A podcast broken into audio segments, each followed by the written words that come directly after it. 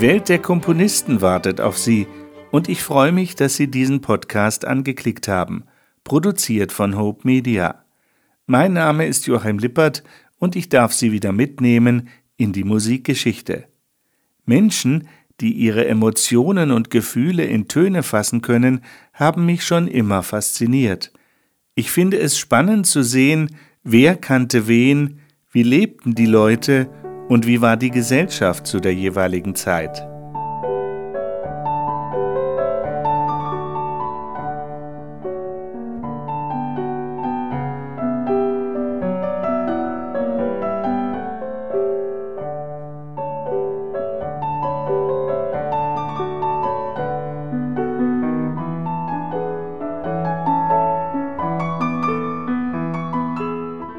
Mit Alexander Glasunow haben wir in den letzten Podcast-Folgen einen jungen Mann kennengelernt, der sich schnell mit anderen Komponisten anfreundet, die zum Teil wesentlich älter sind als er selbst.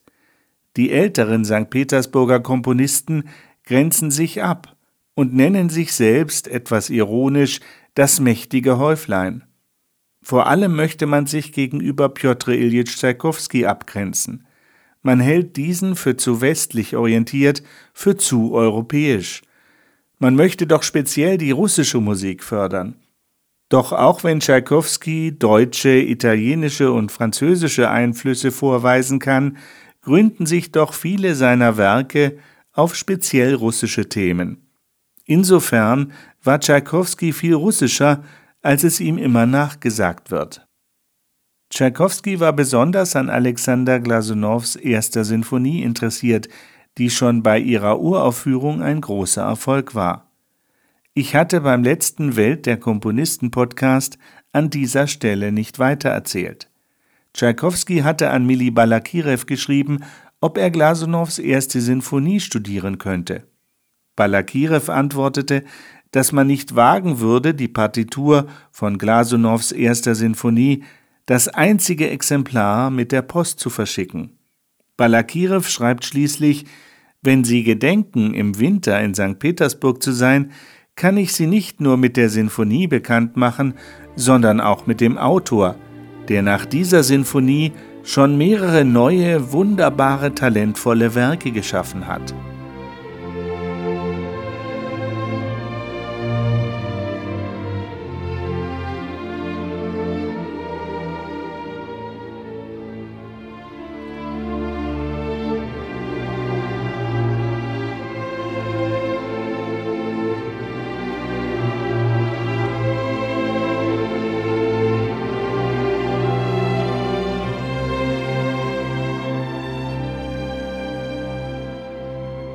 Tschaikowski empfand das mächtige Häuflein als überheblich und suchte durchaus nicht die Gesellschaft der Komponistenkollegen, auch wenn er den Komponisten Rimski-Korsakow mochte und einige seiner Werke schätzte.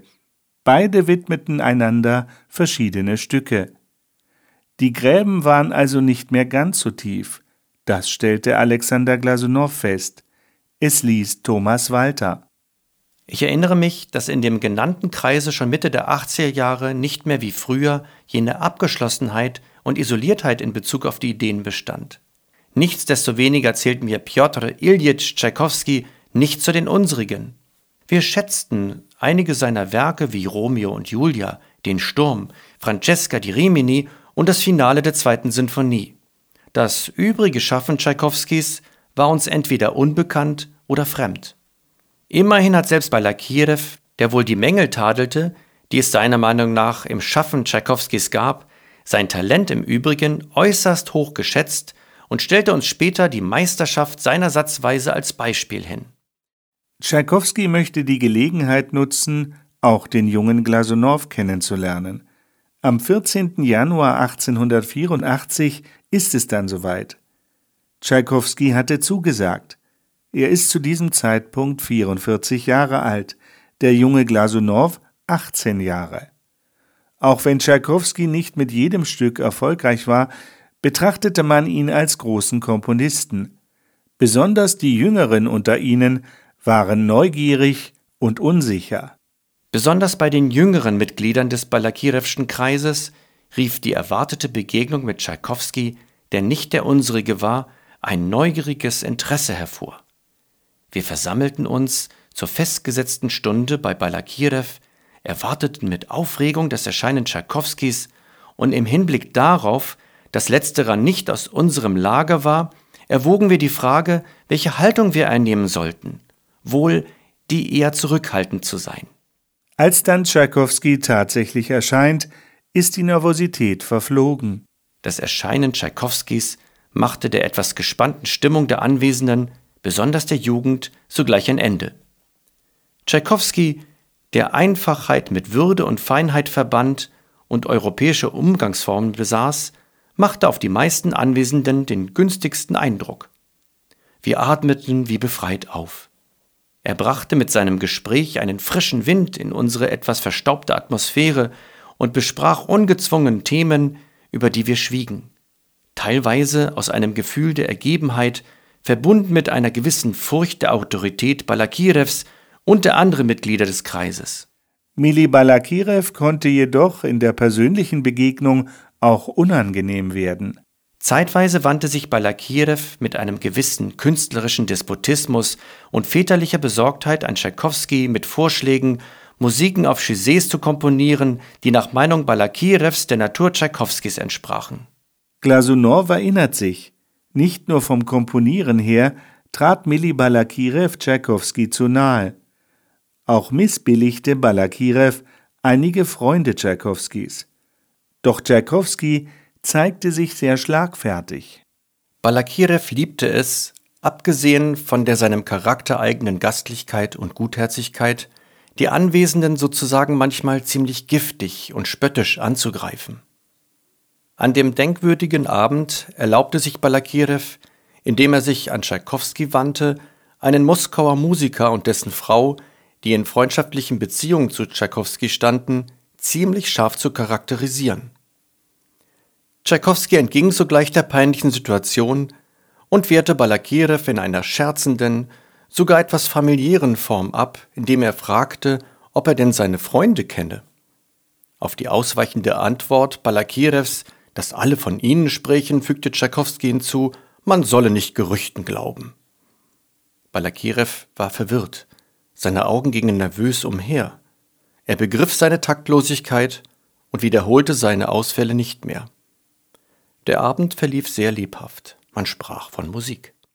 Tschaikowski verließ die Gesellschaft früher als die anderen. Der Musikkritiker Stassow schrieb später an seinen Bruder Schon zwölf Jahre oder noch mehr hat Tschaikowski sich von unserer musikalischen Gruppe ferngehalten. Er wollte sich mit niemandem treffen. Aber jetzt ist er von Balakirew, wie mir scheint, in einer ganz großen Begeisterung über uns alle weggegangen. Soweit das Zitat. Gerade auch die jungen Musiker zeigten sich von Tschaikowskis Besuch begeistert. Glasunow erzählt: Tschaikowski ging vor den anderen und mit seinem Fortgehen fühlten wir uns wieder in der vorigen, etwas ernüchternden Situation. Viele der jungen Musiker, unter ihnen Liadow und ich, schieden von Balakirev, bezaubert von der Persönlichkeit Tschaikowskis, und setzten sich in ein Restaurant, um die neuen Eindrücke auszutauschen. Wie Liadow sagte, war die Bekanntschaft mit dem großen Komponisten in gewisser Weise für uns alle ein richtiger Feiertag.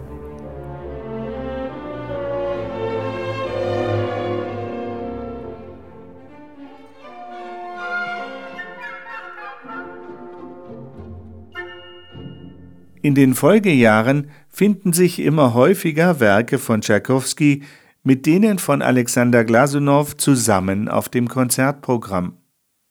Einmal bittet Tschaikowski einen deutschen Kapellmeister, weniger Stücke von ihm, Tschaikowski, zu spielen, sondern vielmehr Stücke von Alexander Glasunow oder Nikolai Rimski-Korsakow. Auch wenn Tschaikowski nicht zum Kreis des mächtigen Häufleins gehörte, fand Glasunow Gefallen an der Musik Tschaikowskis. Meine Auffassungen in der Kunst unterschieden sich von den Auffassungen Tschaikowskis. Dennoch fand ich, als ich seine Werke studierte, darin vieles, was für uns damals junge Musiker neu und lehrreich war. Ich empfand Hochachtung, weniger vor dem Themenmaterial seiner Werke, als vielmehr vor der hinreißenden Entwicklung der Gedanken, vor dem Temperament und der Vollkommenheit der Faktur im Ganzen. All dies hinterließ in mir stets ein Gefühl der vollen Befriedigung. Später lernte ich Piotr Iljitsch näher kennen, und schließlich verband uns eine enge Freundschaft, die bis zu seinem Tode dauerte. Und für die immerwährenden Skeptiker hatte Glasunow einen ganz praktischen Rat. Hören Sie seine Musik öfter, und Sie werden dieses Genie zweifellos liebgewinnen.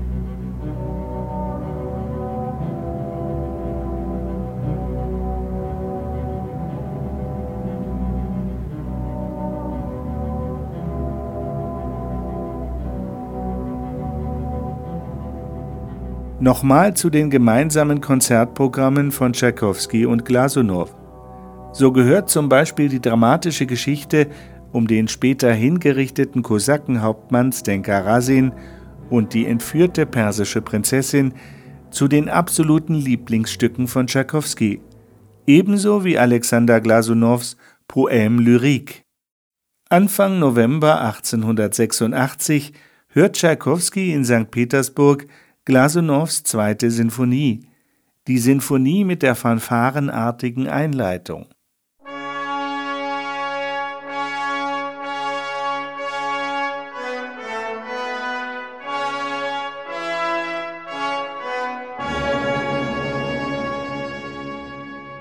Die starken Bläser am Anfang scheinen Eindruck auf Tschaikowski gemacht zu haben. Glasunow berichtet, er äußerte sich sehr anerkennend über die Instrumentierung und fragte mich, ob ich etwa eine verstärkte Besetzung der Blasinstrumente vorgesehen hätte. Ich erklärte ihm, nicht ohne Stolz, dass es sich um eine gewöhnliche Besetzung der Bläser handelt. Im Oktober und November 1886 treffen sich Tschaikowski und Glasunow fast täglich.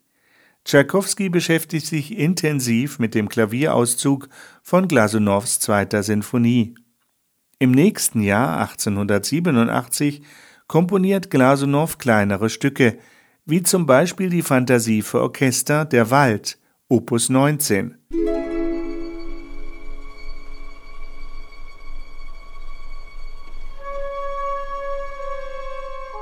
Das Stück beginnt mit einem Harfenakkord über einem Flimmern in den hohen Lagen des Orchesters.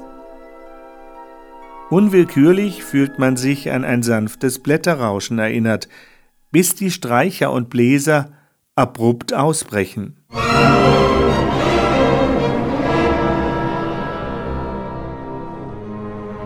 Kurze lyrische Passagen leiten über zu temperamentvollen wilden Passagen, die ohne weiteres den Wald im Wind und Sturm zeigen.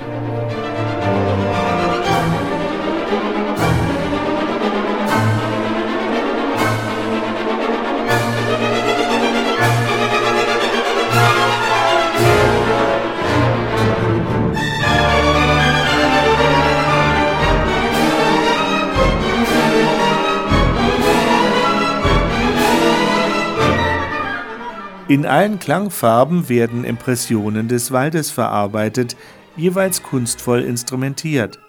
In so einer orchestralen Fantasie wird keine konkrete Geschichte erzählt. Der Hörer verarbeitet seine eigenen Eindrücke der Musik, die seine Fantasie und Vorstellungskraft anregt. Nach einigem Tumult endet das Stück ähnlich lyrisch, wie es begonnen hat.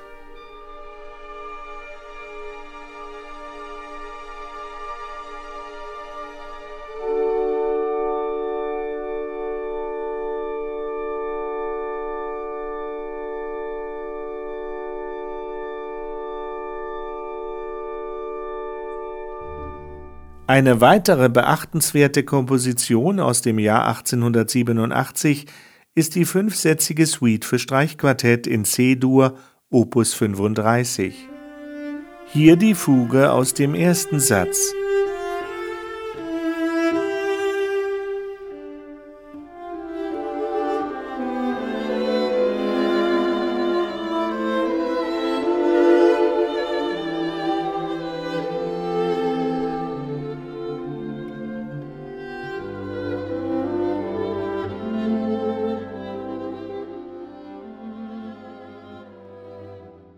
Oder hier ein Ausschnitt aus dem Scherzo des zweiten Satzes.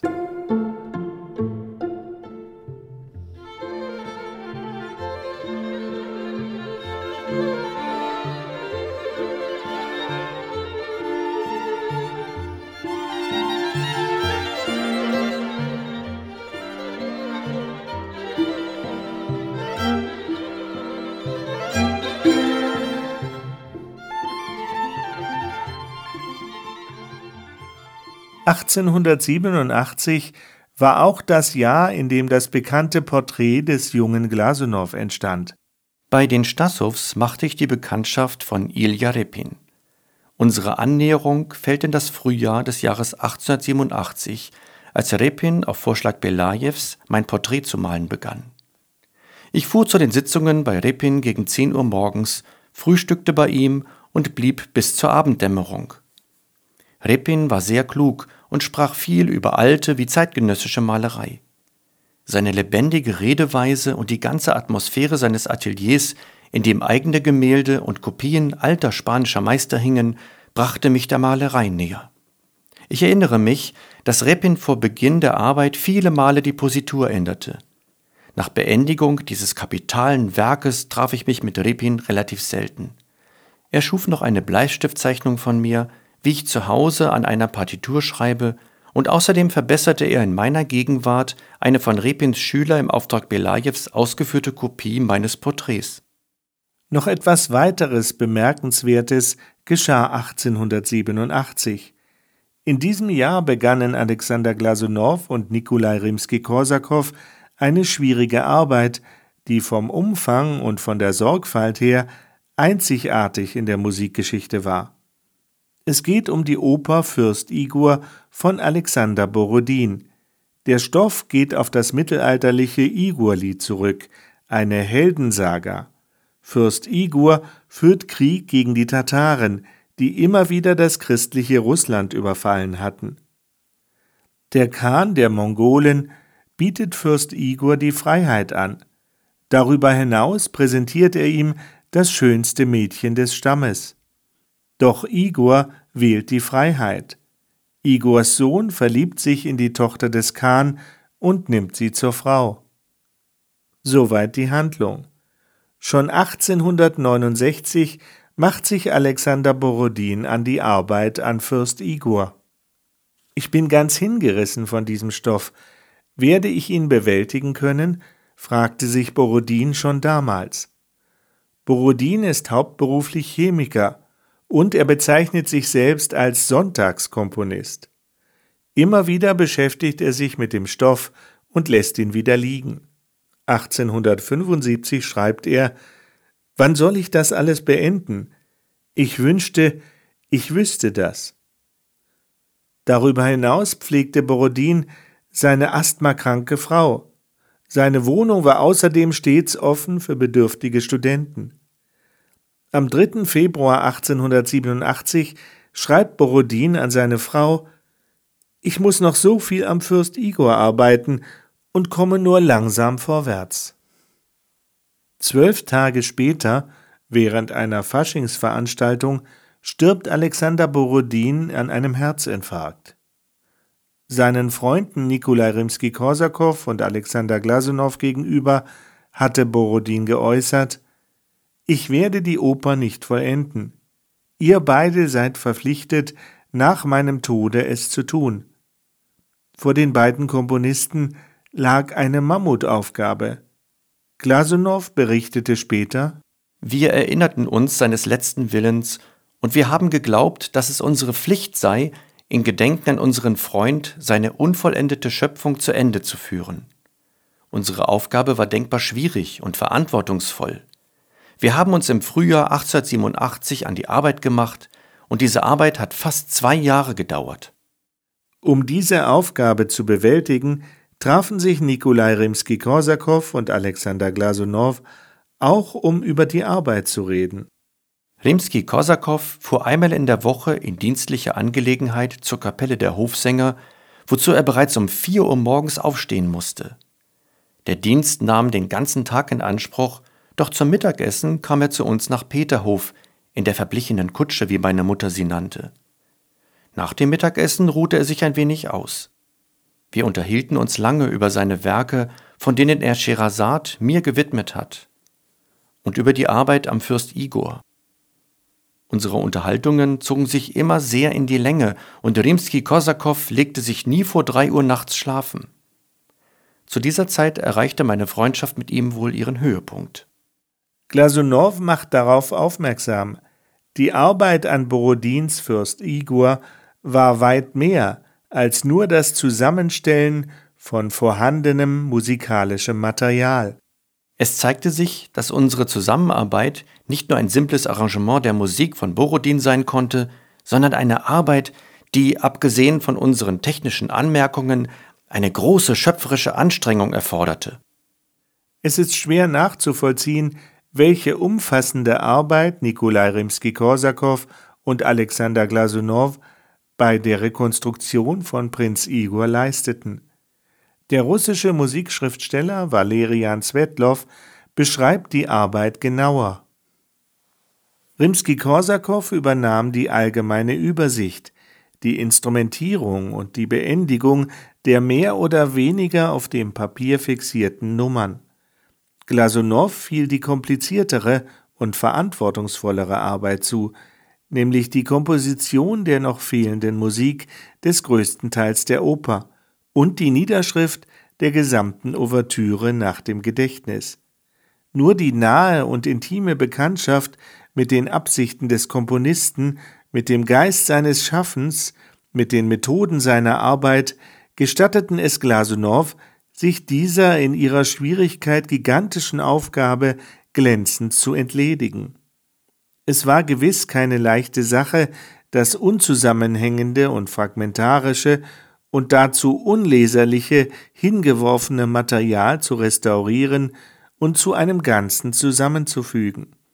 Aber die gründliche Kenntnis der Borodinschen Musik, das in seiner Ausschließlichkeit bewundernswürdige musikalische Gedächtnis Glasunows und das Gefühl einer warmen Freundschaft für den Verstorbenen halfen ihm, mit Glanz aus dieser Prüfung hervorzugehen. Man denke nur allein an diese Ouvertüre.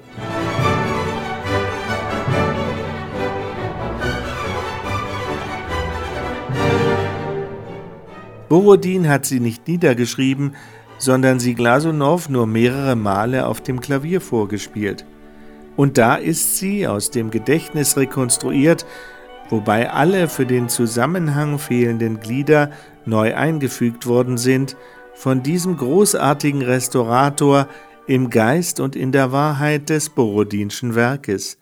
Glasunow arbeitete daran mit einer solchen leidenschaftlichen Liebe, als handle es sich um sein eigenes Werk. Ohne Rimski-Korsakow und ohne Glasunow hätte Fürst Igor nie und nimmer das Rampenlicht erblickt und die russische Musik wäre eines ihrer Hauptwerke beraubt gewesen.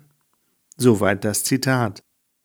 Am 12. März 1888 war die Arbeit am Fürst Igor beendet.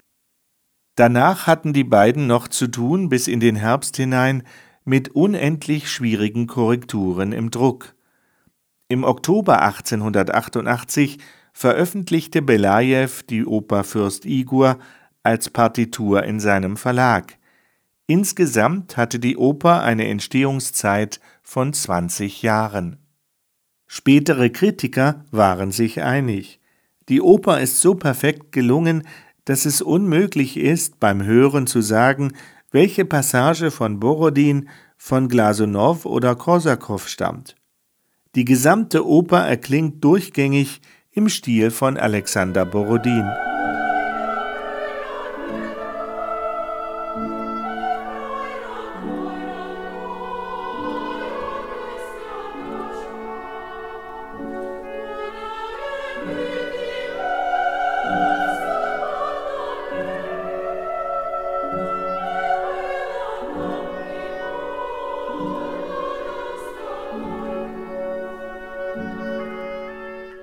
Alexander Glasunow rekonstruierte nicht nur Alexander Borodins Oper Fürst Igor, sondern auch Alexander Borodins hinterlassene dritte Sinfonie. Hierzu meint Glasunow, Die Themen waren für alle Sätze vorhanden. Der erste Satz war bei weitem nicht vollendet und nicht aufgeschrieben. Ich habe den Plan in Erinnerung gehabt und manche Episoden waren auf kleinen Papierstückchen notiert. Alle verbindenden Episoden und den Schluss habe ich selbst komponiert und mich dabei immer an den Stil von Borodin gehalten, mit dem ich in dieser Zeit sehr vertraut war.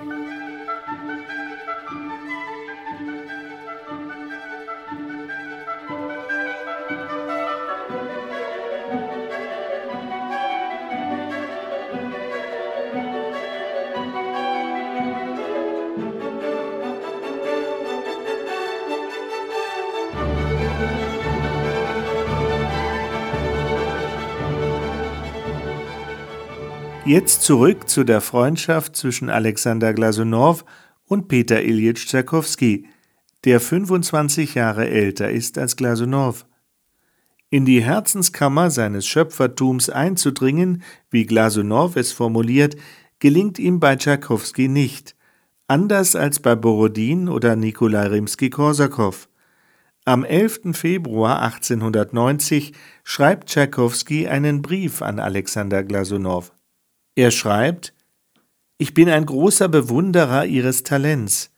Ich schätze es enorm und stelle die Ernsthaftigkeit Ihrer Bestrebung, Ihre, wie soll ich sagen, künstlerische Wahrhaftigkeit sehr hoch. Und doch mache ich mir oft Gedanken über Ihren Fall.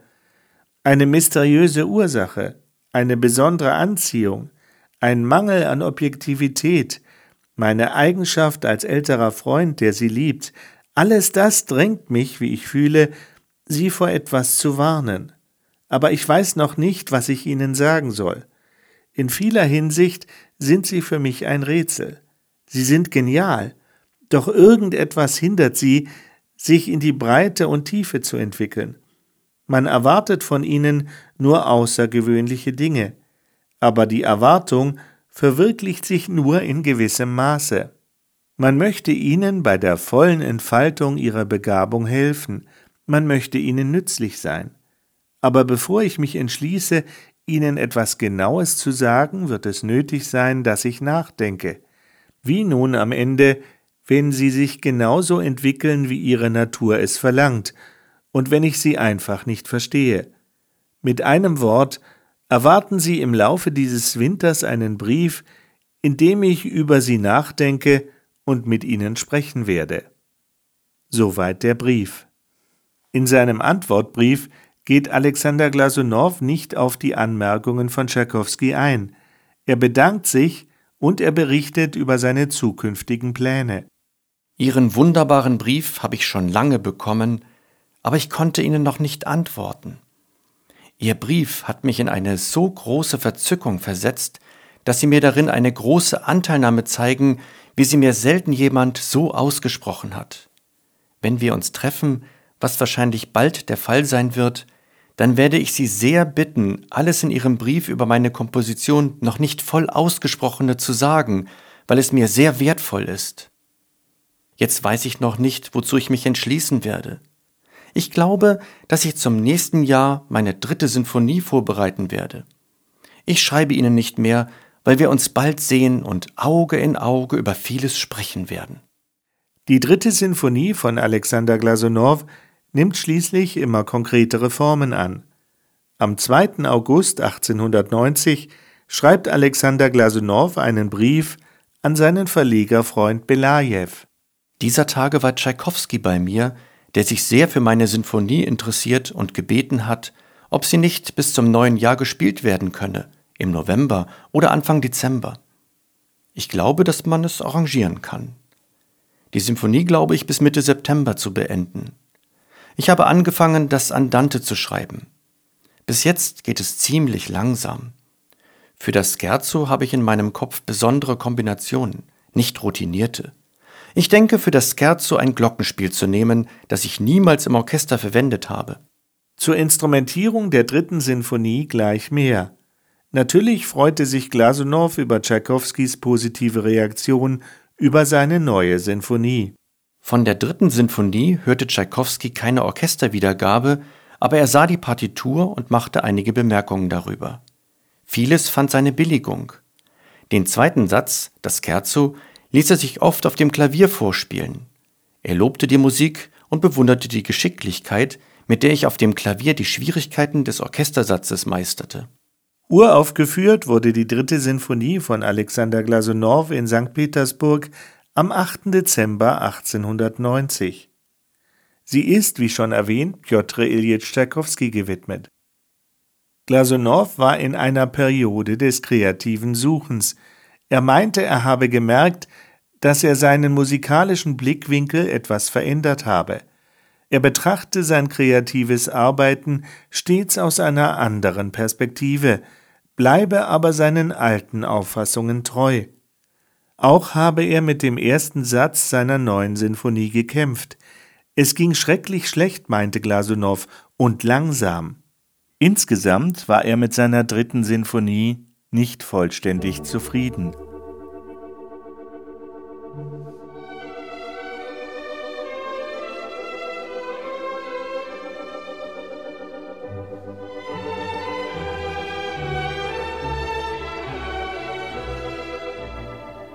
Die sehnsuchtsvollen Streicherklänge der Einleitung über einem pulsierenden Teppich von Holzbläsern entwickeln sich bald zu Rufen der Blechbläser.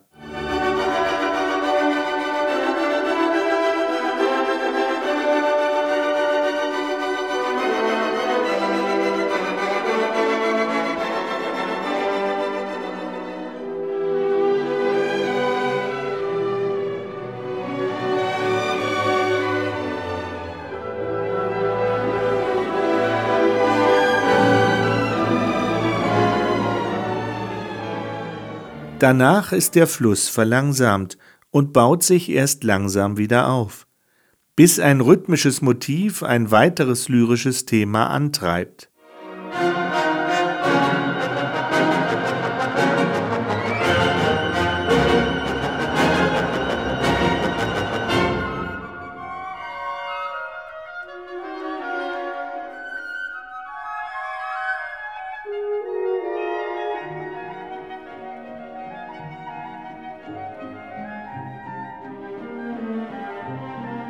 Der gesamte Charakter von Alexander Glasunows dritter Sinfonie erinnert vom Rhythmus her und von der Dramatik oder vom Timbre in den Holzbläsern immer wieder an die Klangwelt von Piotr Ilyich Tschaikowski. Auch der Schluss des ersten Satzes schafft genau diese Atmosphäre.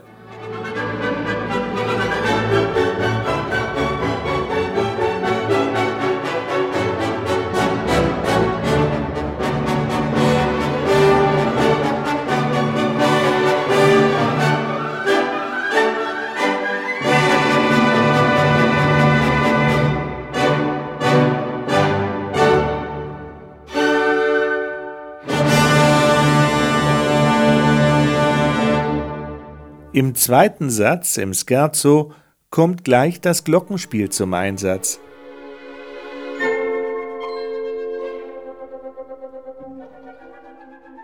Das Scherzo ist lebhaft und witzig instrumentiert. Auch hier wieder schnell pulsierende Motive der Holzbläser. Das Scherzo hat Tschaikowski besonders gefallen.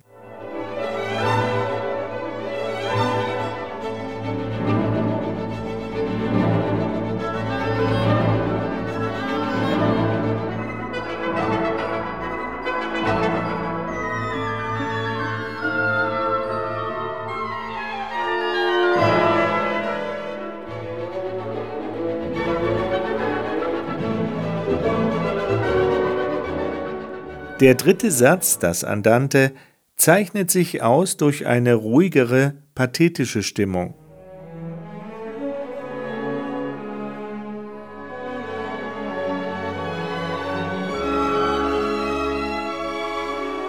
Wobei im Mittelteil die Stimmung intensiviert wird.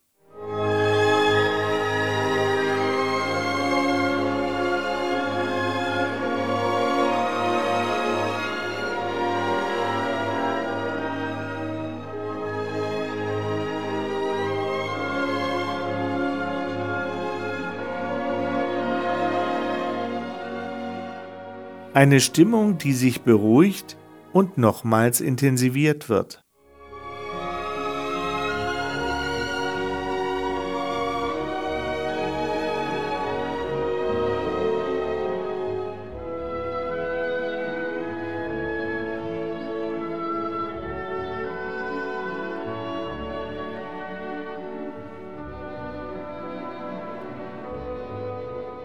Der vierte Satz von Alexander Glasunows dritter Sinfonie verbreitet eine volksfestähnliche, fröhlich feierliche Stimmung.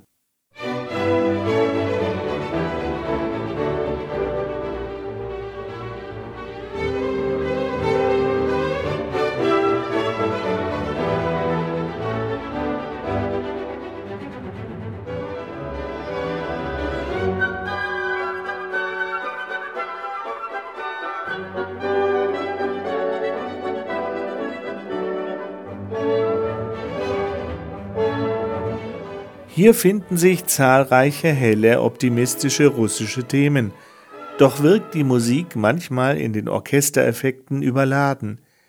Gegen Ende des Finales wird der temperamentvolle Anfang noch einmal verstärkt und wiederholt.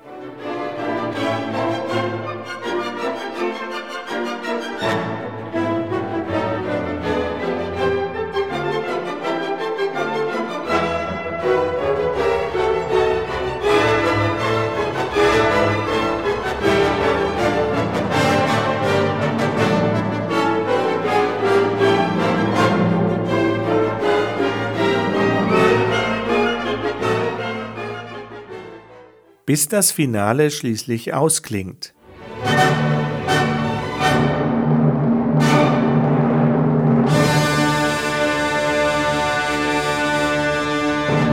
Nur drei Jahre später stirbt Tschaikowski. Wie sich Tschaikowski in einer schweren Krise an Glasunow wendet und wie Glasunow die letzten Tage von Tschaikowski erlebt, das erfahren Sie in der nächsten Podcast-Folge. Die Welt der Komponisten beschäftigt sich dann unter anderem mit den nächsten Sinfonien von Alexander Glasunow und mit seinem Ballett Raimonda. Wie immer bedanke ich mich bei Ihnen fürs Zuhören und fürs Anklicken und ich sage Tschüss bis zum nächsten Mal. Alles Liebe rundherum wünscht Ihnen Ihr Joachim Lippert.